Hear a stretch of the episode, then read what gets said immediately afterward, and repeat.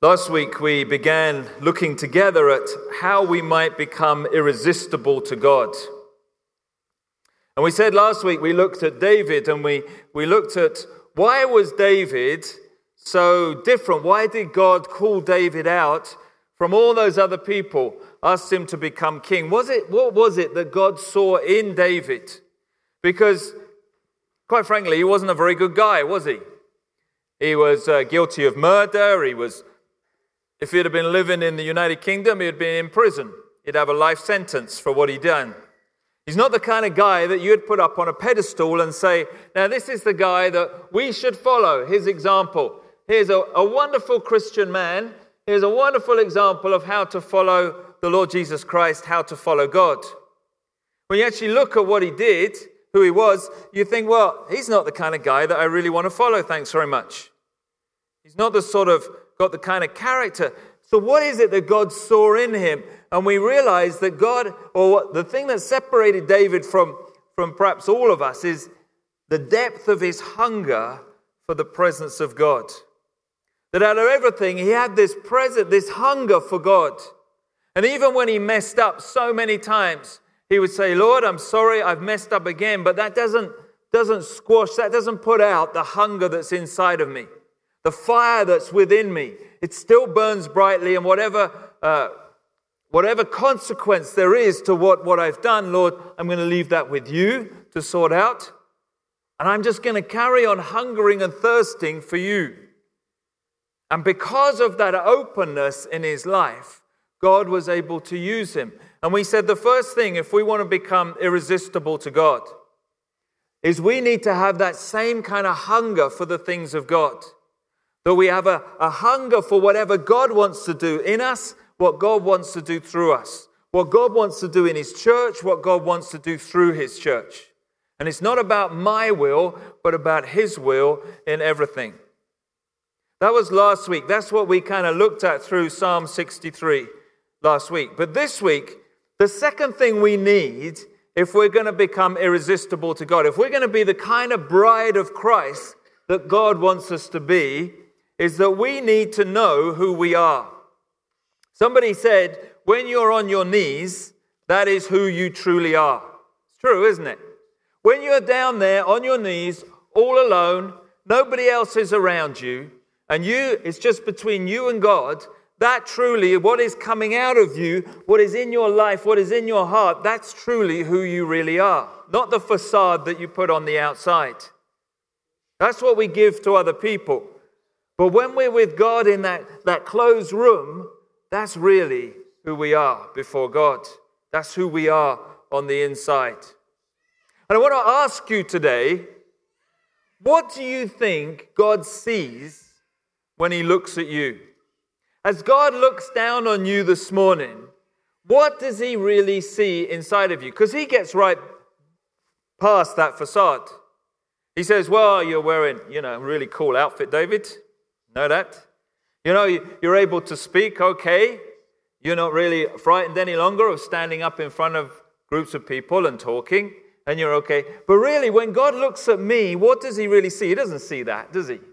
That's just the facade. He doesn't even see the label on the door Reverend David. That's, that's immaterial to God. What He sees is what's going on inside of me, what's going on in my heart, what I don't show to most of you. Because you don't want me coming up here Sunday by Sunday and saying, let me really tell you what's going on in my life.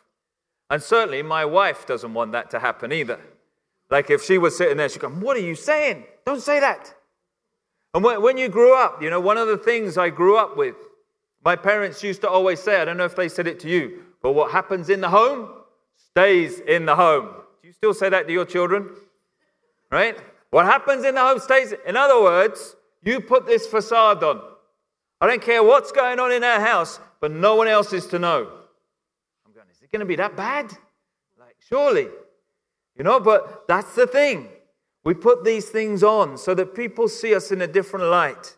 But God sees past that. And I want you to think for a moment what do you think He sees in you right now as He looks at you? As He clears away all that facade that you put on, all the makeup that we stick on the outside. When He looks into your heart and into your life, what does He really see in you today, right now? Think about it for a moment. What does He see? If you're married, you've got a really good friend, maybe you want to go and ask them after the service or this week. What is it you think God sees in me? How does He look at me? But how do you think He looks at you today? Do you think He's angry with you? Do you think He's disappointed in you? Do you think He's dancing a little jig up there somewhere because He's really pleased and happy? What do you think God sees in you when He looks right at you? Because you see, sometimes we can have, I think most of the time, we have the wrong image of how God is really looking at us. We, we think He sees us in a particular way because we filter that mainly through how we see ourselves. And we think God must see us in the same way that I do, and we get a wrong image of how God truly sees us. Now, turn in your Bible to Philippians, because this morning we're going to look at exactly what the Bible says about how God sees you and how God sees me. Let's look at this. There's so many passages we could go to that would, would show different things, but I want to pick up just four things this morning on how God sees us and how He's looking at you today. Philippians chapter 1. Here's Paul, he's in prison. He writes back to the church in Philippi. And beginning at verse 3, he says, I thank my God every time I remember you. In all my prayers for you, for all of you, I always pray with joy because of your partnership in the gospel from the first day until now. Being confident of this, that he who began a good work in you will carry it on to completion until the day of Christ Jesus. It is right for me to feel this way about all of you, since I have you in my heart. For whether I am in chains or defending and confirming the gospel, all of you share in God's grace with me. God can testify how I long for all of you with affection of Christ Jesus. And this is my prayer that your love may abound more and more in knowledge and in depth of insight, so that you may be able to discern what is best and may be pure and blameless until the day of Christ, filled with the fruit of righteousness that comes through Jesus Christ to the glory and praise of God. Amen. Let's just unpack that because that's a lot of words. But let's just stop for a moment and think about it shows us Paul is teaching us here about how God truly looks at us. Look first in verse 5. He says, The first thing that God sees in us that we are, it says, partners in the gospel.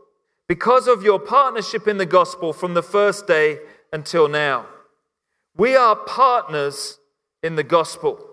When God looks at you, he sees you as a partner in the gospel. Now, what does that mean? Well, yesterday I had a partner. We were on the tennis courts, Team Trinity. You'll be proud of us. Team Trinity went out there. Now, we look cool. There's no doubt about it. We had flashy shirts on, right? Mike, I almost asked him to wear his shirt today, but he had this fluorescent green back to his shirt. It would glow in the dark. You could play at night time with a shirt like that. I had a fluorescent orange shirt on, same style. We looked a picture. Team Trinity. We were partners. You could tell we were partners because we were dressed the same way. He had his baseball cap on, I had my baseball cap on. He took his baseball cap off, I took my baseball cap off. We were partners together on that tennis court. And we were there responsible for upholding the high name of Trinity Church in our local community. This was serious tennis we're talking about. That's where we were yesterday morning. Now, you could tell we were partners because we dressed like partners. If we were going to lose, we were going to lose with class. We weren't just going to be shabby. Everybody else came in just cut off trousers and this, that. We looked classy. So you knew we were partners together. Secondly, you knew we were partners because we stood on the same side of the tennis court. That always helps when you're playing together. We were partners because we stood side by side against the opposition who were mean. They were, they were good tennis players, ready for Wimbledon, I think. I'm only building this up because we actually won in the end. But anyway, right, as if you couldn't tell. So we were there together side by side. So we weren't only partners because we looked like partners, we were partners because we actually played like partners together. We stood on the same side. We weren't battling against each other, but we were helping one another. So when Mike missed the ball, I ran round the back and I hit it. When I missed the ball and swung wildly in the air and it went over my head and I looked a complete idiot, he ran round the back and he hit it back over. So every mistake I made, Mike covered for me, and every mistake Mike made, I tried to cover for him.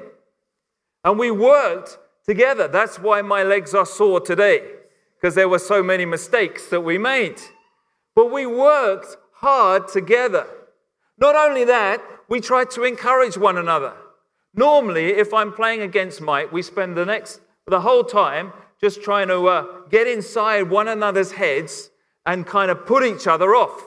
Which is why sometimes he's better at doing it than I am, which is why sometimes I just put my headphones on so I can't hear him at all. And I play listening to worship music. It drives him nuts because I'm not even listening, I'm just singing away and hitting the ball. But we were on the same team. So there was no need to do that. So I was going, come on, mate, you can do this. I, I just want four aces straight down the middle. Come on, you can do this. And bang, bang, bang, bang. That wasn't quite that easy, but you know. But we were encouraging one another as we played together. Why? Because we were partners, we weren't in opposition. And so there was all these different ways in which we showed the partnership together. If we were playing against each other, it would have been a very different morning. But we played, so we shot, we had the same aim to humiliate the opposition and to fly the flag of Team Trinity high again in our community for 2015.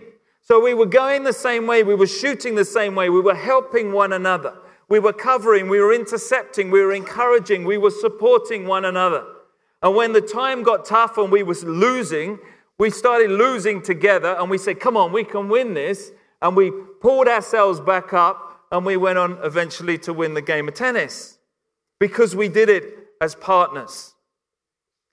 And Jesus Christ, the Bible says, in the same way, we are in partnership with Christ in the gospel. He says, because of your partnership in the gospel from the first day until now, we are partners in the same way with Jesus Christ. Think about that for a moment. What that means is that Jesus Christ is on your team. He's standing right next to you. It wasn't Mike there, it's Jesus Christ there in the gospel. He's standing there with me. What's he doing? He's encouraging me. He's helping me. I'm helping it. We're shooting in the same direction. We have the same aim. We are there encouraging one another. I'm there offering praise and worship of Jesus, and he's there saying, Come on, David, I can do it through you. I can help you. We're working at this together.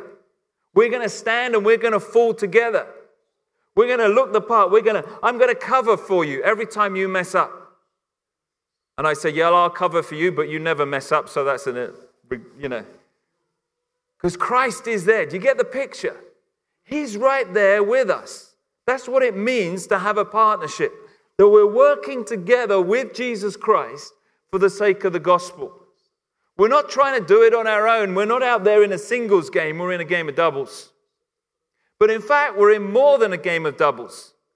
Because we're not only in partnership with Jesus Christ, but we're in partnership with one another too. So it's not just me and Jesus standing there, it's all of us standing there with Christ.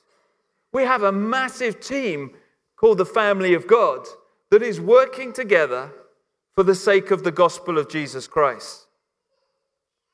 Jesus says we are chosen. In 2 Corinthians 5:20 it talks about us being Christ's ambassadors. Let's have a quick look at that. 2 Corinthians chapter 5 verse 20. We are therefore Christ's ambassadors as though God were making his appeal through us. We implore you on Christ's behalf be reconciled to God. So he's saying we we are with God. We're his ambassadors. He has chosen us to work with him. Do you remember in the old uh, kids' playground in primary school? Used to be standing there, let's pick teams, and two captains were always there, and you're always picked on one side or the other. It's like Jesus has said, you know what? I want you and you and you and you and you and you. You're going to be on my team. We're going to play together. We're going to work together for the sake of the gospel. We're going to get the message of Jesus Christ out into our world. And I am choosing you because I know the gifts and abilities that you have. I know the character, the temperament that you have, and you fit perfectly in this team. And we're going to work together with Christ standing right next to us in partnership for the gospel of Jesus Christ. And Paul says when, when God looks at us, what does he see? He sees us as a partner in the gospel. That's why in the church, unity is so vital. You know the last thing that Jesus said pretty much to his disciples? Be united, be together. John 17, he says to his disciples this My prayer is not for them alone, I, that's the disciples, but I pray also for all those who will believe through their message. That's you and me. That all of them may be one. Father, just as you are in me and I am in you, may they also be in us, so that the world may believe that you have sent me. I have given them the glory that you gave me, so they may be one as we are one, I in them and you in them, and you in me May they be brought to complete unity. Why? To let the world know that you sent me and have loved them even as you love me. He's saying we need to be united together. Why? Because we're on the same team together, we're partners together in sharing the gospel. Why is it that the enemy will spend all his energy and time in trying to rip churches apart, rip the kingdom of God apart? Why is it that he wants us to fall out over the most ridiculous kind of things? Because they know that if we on the same team start getting at one another, if we start looking at one another instead of focusing on our aim, then we're not going to win. We're not going to get anywhere. If I started having to go at Mike yesterday, or he started having to go at me, going, Oh, David, that was, that was useless. What kind of player do you think you are? I don't want to play with you anymore. You're useless. Can't even serve properly. You can't hit anything back we wouldn't have won. Because I said, Well, I don't really want to play with you. You might look good, but hey, you know? And then what happens? You start falling apart. You see that in the World Cup, don't you? All the time. Was the French team a few years ago, wasn't it? Internal fighting, they won it four years before, didn't even win a game the next time because they were all superstars now with big egos and all fighting one another. The English team's like that every time, so we won't go there. Dutch team, best team never to have won the World Cup. Why? Because they're all too busy fighting each other, saying, Give me the ball and I'm going to score. No, you give me the ball, I'm going to score. And then none of them score, right? It's the same with us in the church. We need to be united together. We have to work at being united, encouraging one another so that the gospel message can be brought out into the kingdom of God into where God wants it to go. We're on the same side together. If we start looking at one another, getting irritated with one another, then the gospel ceases to be sent out there. I've told you before, you know, I learned that so early in my life when I was in Africa, when I was in Uganda. We had a team. There were six people. There was two from the UK, two from Canada, two from the United States, and we were partnered up with six other Ugandan partners and one Ugandan team leader. When I went there, I said, Lord, I want to see the results. I want to see your power in action. I want to see 100 people this year come to know Jesus Christ for the first time. Within the first two months, over 100 people had come to know Jesus Christ. It was amazing. They were just like villages turning to Christ. People walking 20 miles to come said, I hear that you know about Jesus. Tell me about Jesus and we were telling them, and their lives were being transformed. Do you know what happened after that two months, three months? We started getting irritated with one another on the team. I don't like the way you brush your teeth. I don't like the way you do this. I don't like the way you do that.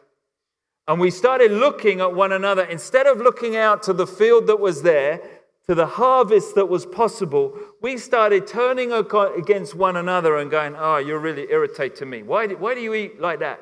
Why don't you just shovel it in with it? Why don't you eat properly like us English people, you know? And we started just nitpicking over the most ridiculous kind of things. Do you know what happened? The harvest dried up like that. Not a single person came to know Jesus Christ. We were doing exactly the same things that we were doing almost the day before. But where there was disunity amongst us, the power of God's Spirit didn't work, it didn't flow. And we were going out preaching the same message, helping people in the same way with no results. And that's what will happen if there is disunity. When there is unity together, when you're working with Christ for the same objective, you will see the results. When you start looking towards one another, the results will dry up. Why do you think the church is so ineffective today? It's because of this disunity that is so rife within the church, particularly in the West. They're arguing over all kinds of different things. That's not the things of God. And instead of looking out to the harvest field that's out there, they're looking at one another. And God says, I can't, I can't, I can't use that. That's not my bride. That's not the kind of people that I want to be, that I can use to bring the message of love and reconciliation to a world that needs to hear it. Look at them. They're too busy fighting with one another. And in that year in Uganda, it wasn't until we finally, after about six months later, got our act together and forgave one another and was reconciled together that we started to see the power of God back at work. Didn't do anything different in those six months, but there was no results. And then finally, when we came with that kind of humility and said, you know what, this is ridiculous. We need to just forgive each other. We need to just come together in unity again. Then we started to see the power of God back at work and other people coming to know Jesus. We need to see that. We need to experience that. We need to have that in our lives. We need to recognize that we are partners in the gospel. And so, unity Unity is so important. There's no unity, there's no partnership. If there's no partnership, there's no message being shared. And then there's no lives being transformed by Jesus Christ. The first thing we need is unity. That's what Paul says here because of the partnership we have in the gospel. But look down in verse 6. He says, Being confident of this, that he who began a good work in you will carry it on to completion until the day of Christ Jesus. I love that verse. You know why? Because it says that we are in a process, that you and I are not complete. Isn't that fantastic? That God hasn't finished his work in you or in me, which means I am going to mess it up. And guess what? You guys are going to mess it up too. Why? Because we are not complete yet. We have a long, long way to go before God completes everything within us. Which means that He is still working in us and molding us and making us how He wants us to be, but none of us are complete. Therefore, we should not expect perfection within each one of us. We are going to mess up. How many people have left churches because somebody messed up and they go, Well, they, they messed it up. I'm leaving. Well, duh. We're all going to mess up. We're all going to get it wrong. Why? Because we are not complete yet. I am not like Jesus Christ. I do not have the same character as Jesus Christ.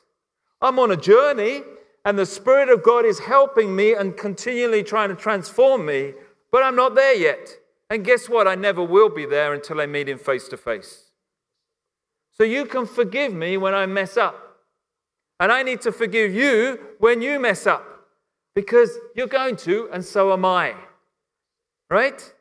Because we are not yet complete. But we are being completed by Christ. Which means what?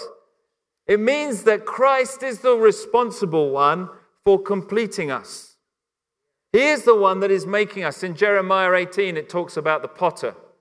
Beautiful passage of scripture. Lump of clay and who is it that molds the clay? The clay itself? No. The potter. He sticks the clay on that turntable, on that wheel, and he molds it into whatever he wants it to be. And God is doing the same for you and for me. He said, David, you're a lump of clay. I'm going to put you here, and I'm going to use my hands to shape you how you, I want you to be. And you're not going to be the same as anybody else because I'm going to make you unique. And I'm going to make everybody unique. but I'm going to make them unique in the way that I want them to be, not in the way that you want them to be. You know, so often I hear people, they come and they say, you know, I need to do this, I've got to do that. I have to, and I comes right in the middle of everything. And I'm going, why?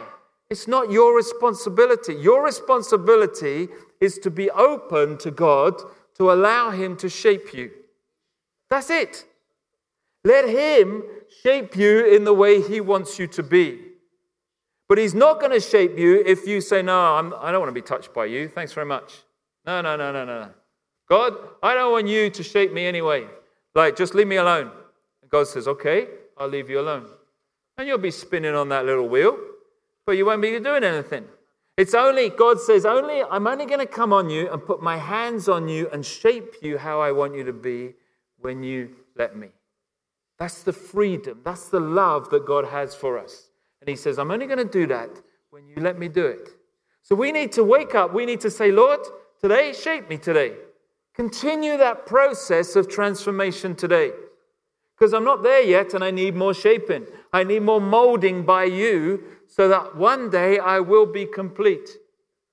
One day, you know, or today you're going to make me slightly more beautiful, slightly more like Jesus Christ. Today, I give you permission to mold me in the way you want me to be molded by you. Put your hands on me, Lord, and mold me like, like a potter molding that clay until I am finished. And that's the second thing we need to remember that we will be completed by Christ, but we need to stop trying to mold ourselves.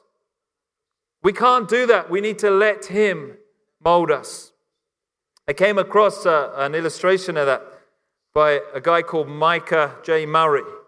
He wrote the following it's kind of like a diary, and, uh, and he wrote this in his journal. He said, God, sometimes I feel like I'm not a good Christian in your eyes. Like you're a father disappointed in me, frustrated, wishing I would do more, be more. And I wonder, are you proud of me? Am I a good Christian? Do I make you smile? I don't want to fail. I don't want to disappoint you. And sometimes I feel like I'm not as spiritual as I used to be. I'm afraid that I'll slip away from you, slowly fade, and become lost. I don't want this. Can I stop trying to earn your love? Can I stop trying to be a good Christian? Then he wrote a few years later, he said, I read through my Bible in a year, more times than I can remember. Once I spent New Year's Eve party reading the entire book of Revelation, beating the deadline by 30 minutes. Sounds like the life and soul of the party, doesn't he? He said, I memorized several books of the New Testament. I was an all star Bible quizzer. I attended teen camps. I went forward at nearly every invitation I got. Not only to get saved, because I've been saved when I was nine years old, but to continually rededicate my life to God, to repent of all my unconfessed sins, to dedicate my life to full time Christian ministry. He said, I carried tracts with me and I tried to get strangers saved. At parades, at picnics, at petrol stations, anywhere I could, I would give them a tract. I spent three years in discipleship and ministry after I had finished schooling, reading the Bible, searching for new insights, memorizing verses, claiming God's promises, trying to be on fire for the Lord. I attempted to even stifle my desires in my heart that competed with God for my affections. My aching for friends, for beaches, for mountains, for music, for a girl by my side, I stuffed them inside. I repented. I tried to find my delight only in God. He said, I raised my hand when the preacher asked, Who will commit to pray for an hour a day, every day for the rest of their life? I raised my hand every time a preacher asked us to make a commitment. Really? If there was a way to be a better Christian, I would do it, no matter the cost. I wanted so desperately to please God. He said this in the summer, and when we we're on the tra- tail end of a weekend camping trip, we went to this uh, burger place because you could get large burgers. And I sat across a little table from my future father in law just a few months before my wedding. And over burgers and curly fries, I told him all the worries and fears I carried in my heart. He said, I feel like I'm not a very good Christian anymore. I was in Bible college now, but constantly felt like I was disappointing God. I had been years since the last time I'd raised my hands and made a commitment to be a better Christian, and I just wasn't on fire anymore, and it worried me. I'm not as spiritual as I used to be, I said. I don't read my Bible. I don't pray as much as I should. I'm more worldly. And he looked at me and he shook his head. He said, You're right. You've changed. You're yet less judgmental now and you're more loving. Right now, you're more like Jesus than I've ever seen you be. I didn't believe him. There is no fear in love. He said, but fear has wrapped itself around him like a chain. Whenever I paused to hear the voice of the Father, only condemnation echoed in my heart. Am I good enough for you yet? That question tormented me. When I knelt to pray, when I came out of my mouth was stammering apologies for my inconsistency. I nearly gave up on reading my Bible. All I could think about was the days that I hadn't read it, all the days I had disappointed God. Said, I thought, always thought that it was the big moments that defined my faith the altar calls, the church retreats, the commitments, the kind of things you write back in, in the back of your Bible and remember later on. But it didn't happen that way. I couldn't tell you the day I made a decision when I gave up on being a good Christian. The best way I can tell you is that I was drowning, desperately thrashing against the water that was slowly, and I was slowly falling limp.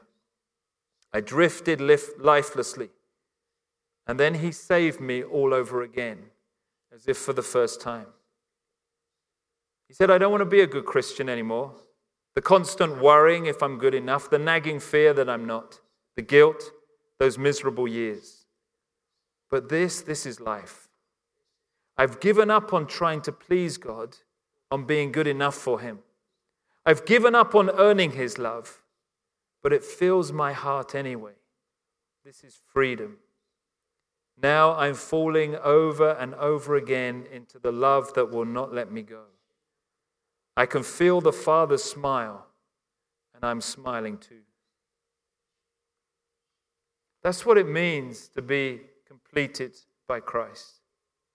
We can't complete ourselves. Christ has to do the work in us. So many people come to me and they say, I'm really trying. And I just say, Stop trying. Just let, you can't do it. Let God do it in you. He is the one that is responsible for completing you. Open yourself up to Him. Say, Lord, here I am. Just do that work in me. Let me give you my life so that you can mold me how you want me to be.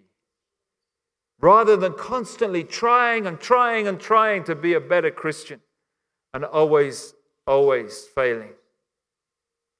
Christ is the one, as the Bible says here in Philippians, who will complete you.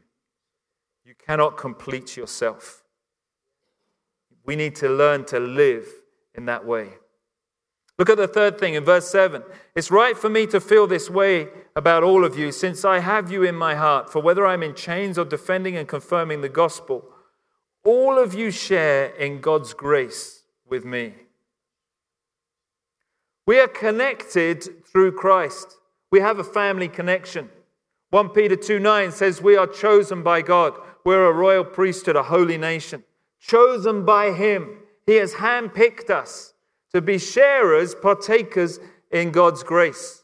It's by grace that we come into the family of God. We cannot come any other way, only through what Jesus Christ has done for us. And therefore, we are connected. We're connected because He has chosen each one of us to be part of that family. We don't get to choose, He chooses. And He says, These are the people I want in my family. These are the people I'm going to speak to. These are the people I am going to bring. You are a chosen people, he says, a holy nation. He has chosen you and chosen me. So we're sharers together of God's grace because we're all part of that family. And the only way to become part of that family is through the grace of God. But more than that, we are sharers of God's grace because we experience the blessings of grace in our lives. There's a personal connection. We have that restored relationship with God. Through grace, through what Jesus Christ has done for us, we have that restored relationship with God, with one another, with ourselves, and with all of creation.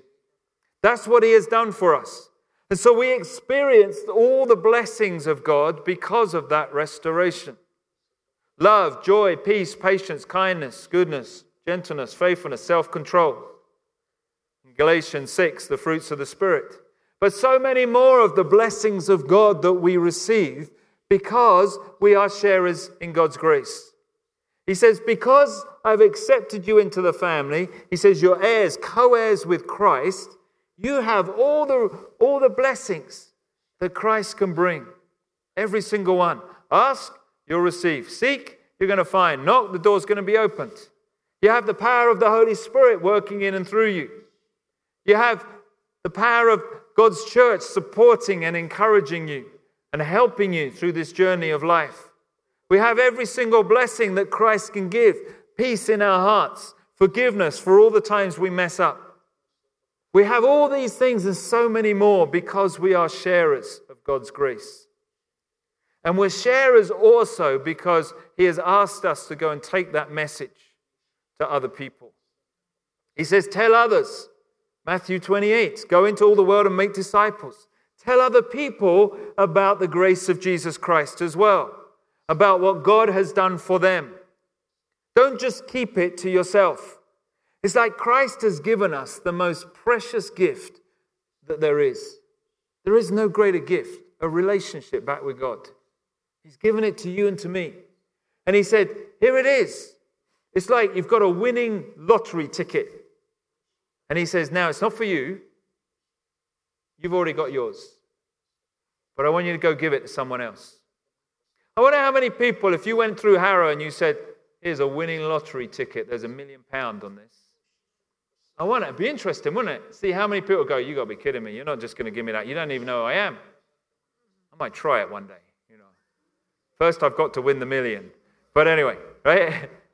First, I've got to buy a ticket. I've never done that before. So, but you imagine it. You're handing out this ticket to people and you're going like, Here it is. This is, this is a million pound in here. It's yours. All you got to do is take the ticket, go cash it in. I wonder how many people would seriously believe you. Or they would just go like, You're having a laugh.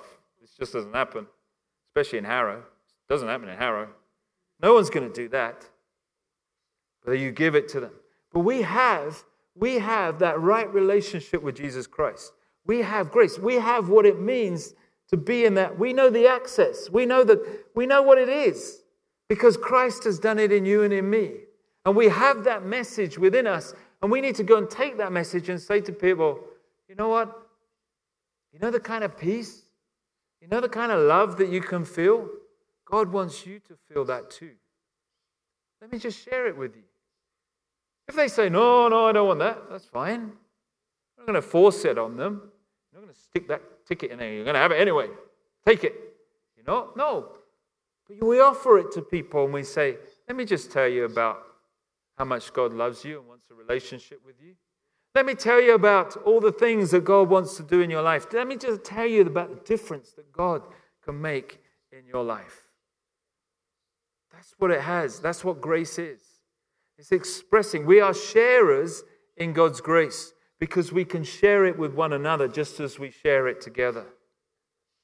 And we can go and tell people about how amazing God truly is.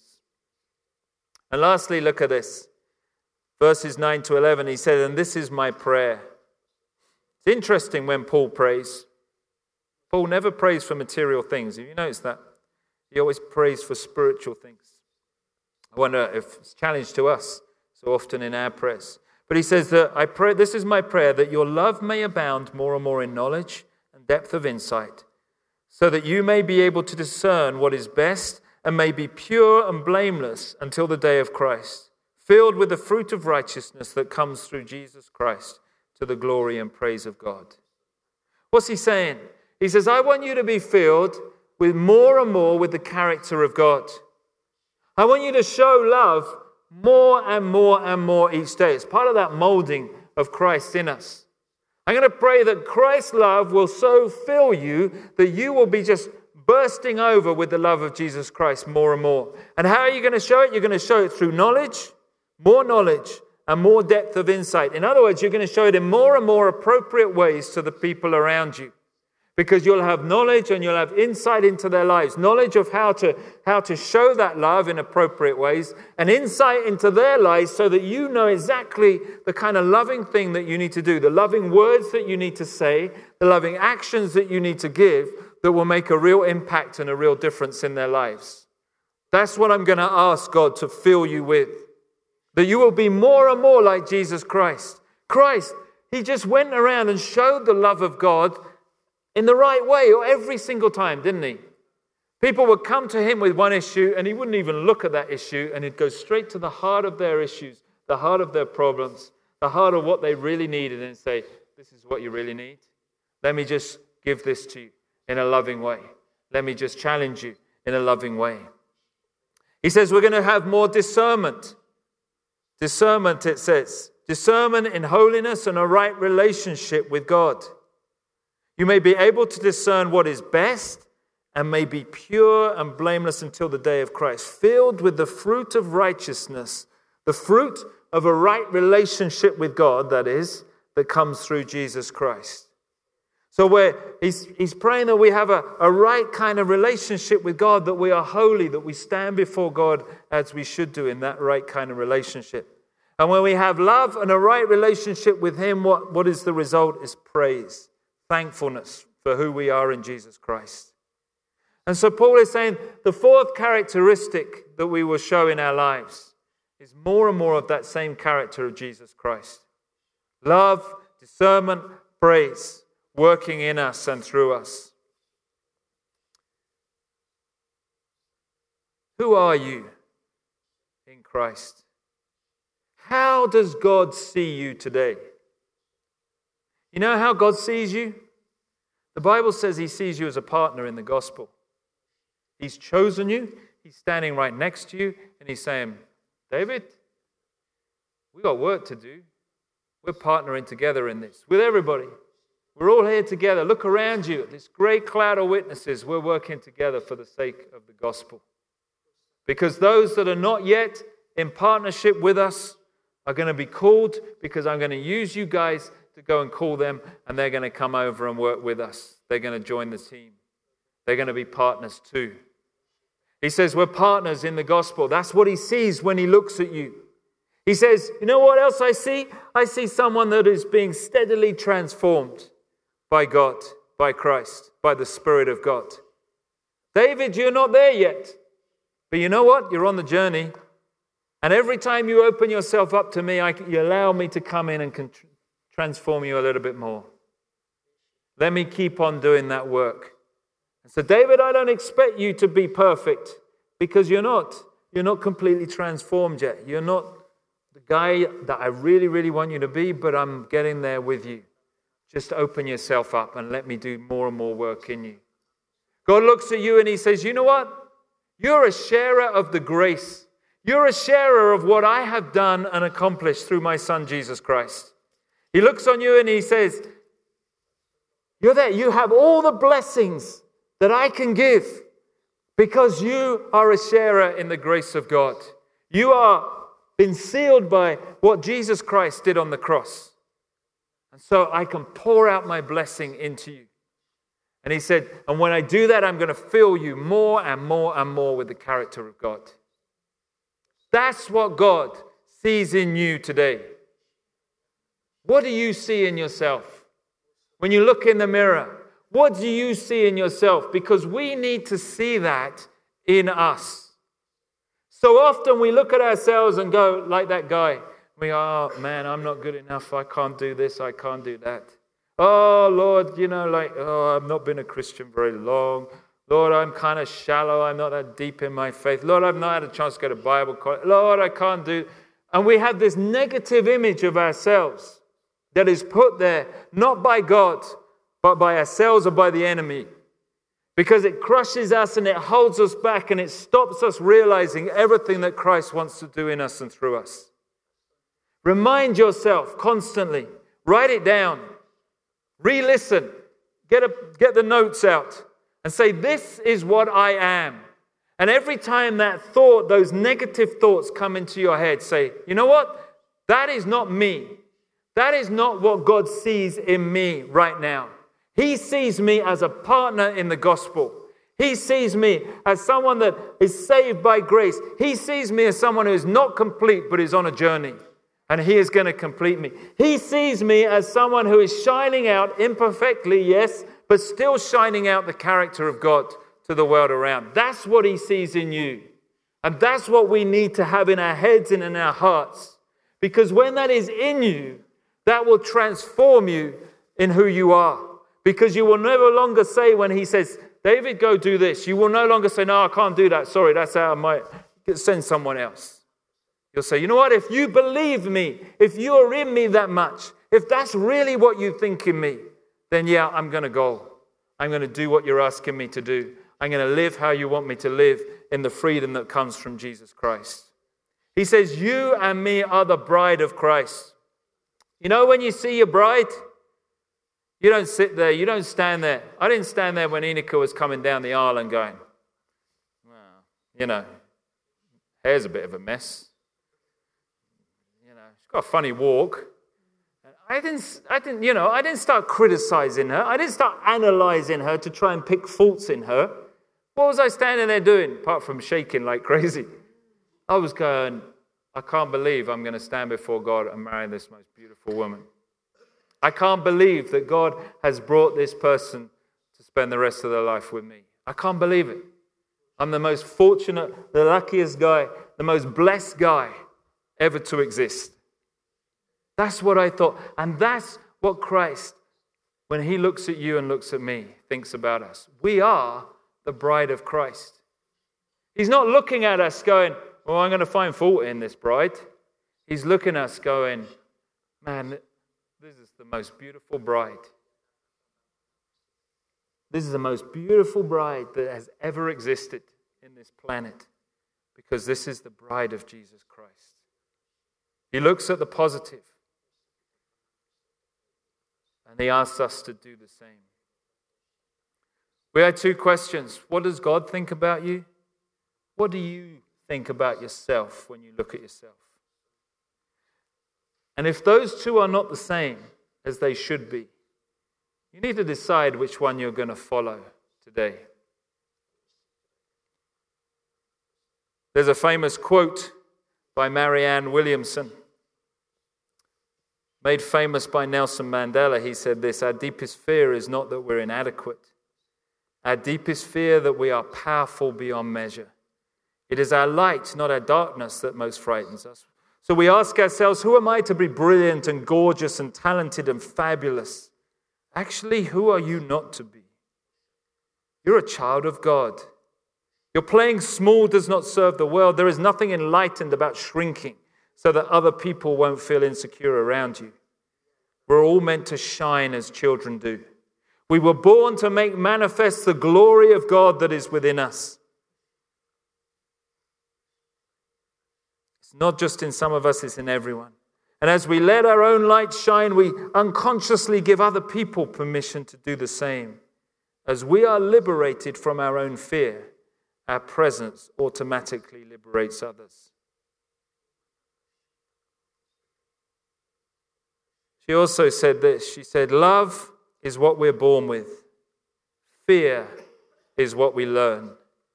The spiritual journey is the unlearning of fear and prejudices and the acceptance of love back into our hearts. God is saying to you and to me today which image are you going to follow? Are you going to follow the image that you have of yourself? Or are you going to follow the image that God has, the true image of how He looks at you today? How He wants to bless you, how He wants to fill you, how He wants to come and be a partner with you, how He looks at you, because that is the truth of who you truly are. And that will define who you are to others around you. Let's pray together. Lord, I thank you that you do not look at us in the same way that so often we look at ourselves. You see us as partners with you. You see us as people that you have chosen to be with you in the proclamation of the gospel, in the sharing of the love of Jesus Christ, in showing the gifts and the fruits of your spirit to others around us, in bringing your kingdom, in bringing in the harvest. You have chosen us. And so you look at us as your bride. How beautiful we are. You don't see us with all the negativity that we see ourselves or we look at one another. You see us with that purity because you have created us and made us. You see the potential that you've placed within us that you're working towards, towards in each of our lives. Lord, you love us with a love that knows no bounds. And Lord, we need to get that into our minds and into our hearts and into our lives. So that when that negativity comes in our mind, we can say, Get out of there, because that is not the truth. The truth is who I am in Jesus Christ that I am loved, that I am saved, that I am part of the kingdom of God, that I am with you for all eternity, because I am your bride. I am your partner in the gospel. I want to thank you and I want to ask that you would constantly remind us of these words today, of the truth of who we are in you. So that when we put ourselves down, or others put us down, or whatever tries to put in us a different message, your message of who we are in you will come shining through always. Because out of that, Lord, that gives us the freedom and the liberty and the strength and the courage to be who we are meant to be. So I thank you and I praise you. Lord, speak to each one of us. Continually remind us.